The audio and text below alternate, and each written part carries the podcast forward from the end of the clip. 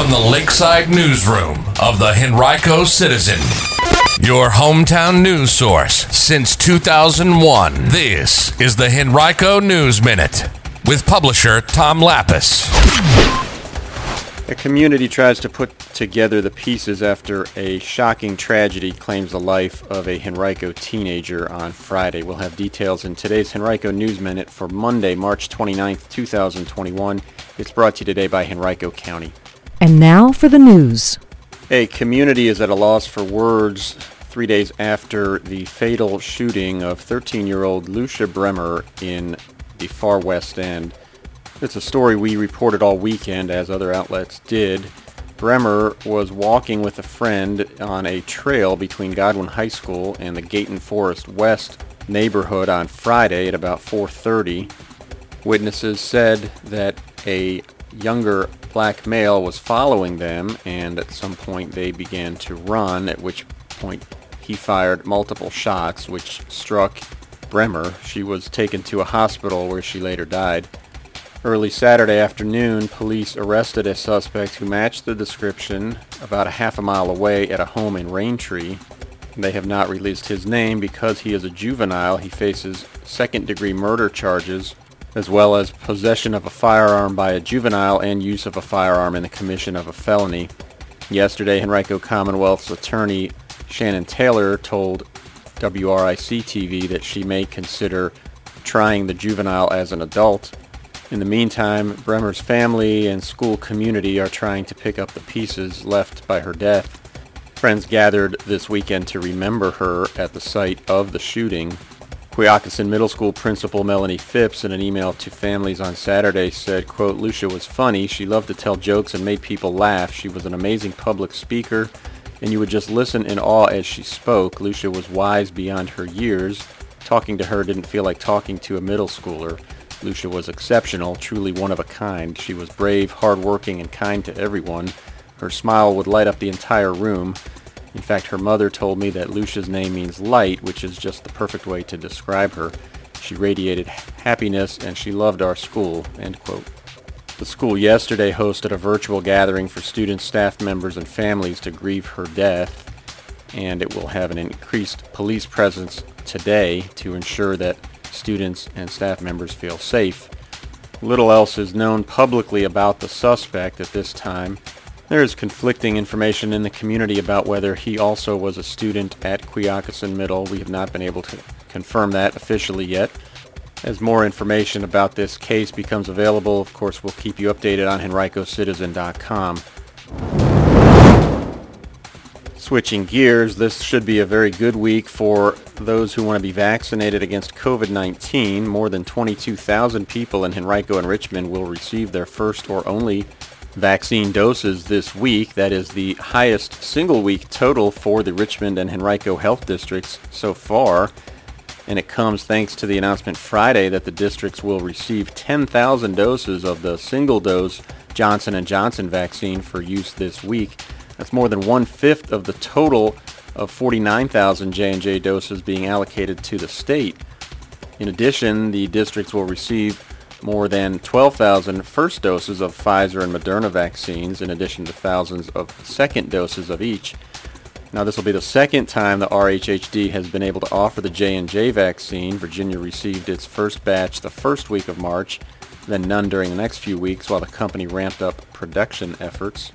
Of those 10,000 coming to the districts this week, about 8,000 of them will be used at mass vaccination events at the raceway, and 500 at smaller events, and 1,500 will be sent to partner pharmacies, health systems, and a rehab facility.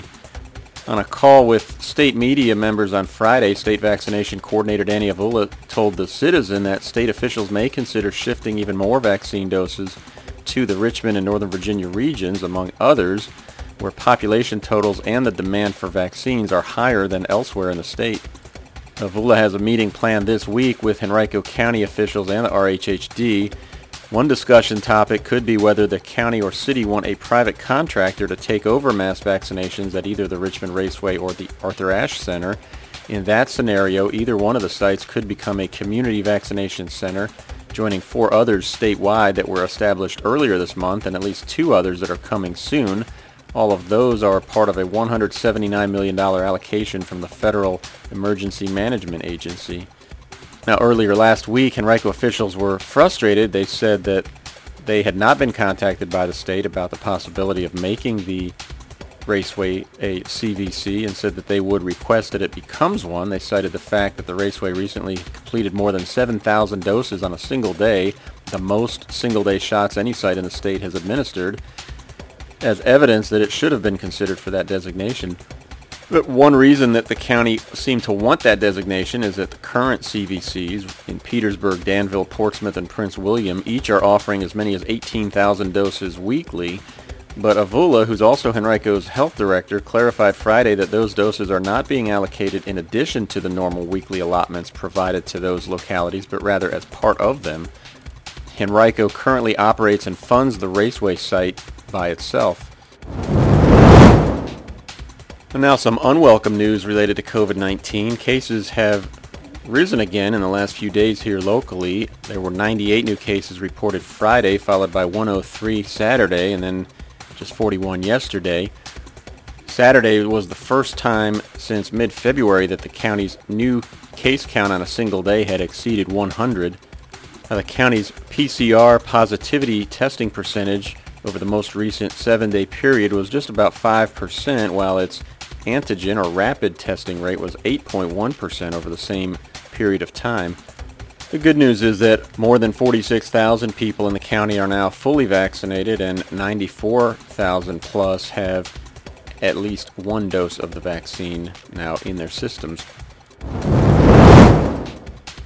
If you travel Church Road in Henrico's far west end, there will be some changes coming in the future. The road is set to undergo safety and mobility changes that include resurfacing and the addition of medians and buffered bike lanes within the next few months.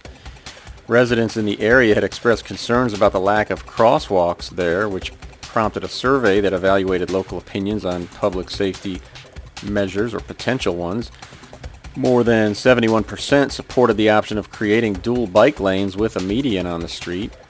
The project will be a reconfiguration of the existing road, so there's no need to widen or create any new infrastructure, according to Henrico Public Works Director Terrell Hughes.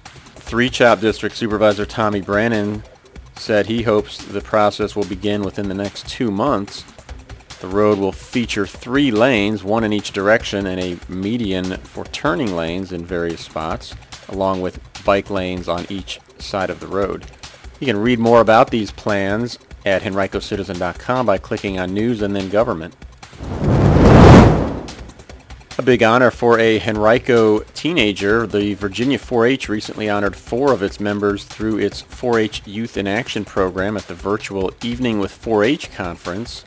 The event recognizes teens with diverse backgrounds and unique perspectives in 4-H core pillar areas, including agriculture, civic engagement, healthy living, and STEM. Henrico teen Parisa Ashar was named the overall Youth in Action Award winner in addition to receiving the award for STEM. She'll receive additional opportunities to be a spokesperson for Virginia 4-H. She and the other three winners also received $500 mini grants to develop a significant community project. You can read more about her achievements at henricocitizen.com by clicking on Community. Today's Henrico News Minute has been brought to you by Henrico County's COVID-19 Emergency Rental Assistance, providing assistance for those who've experienced economic impact related to the virus, such as job loss or furlough. Applications are available at henrico.us backslash DSS or by calling 501-5294.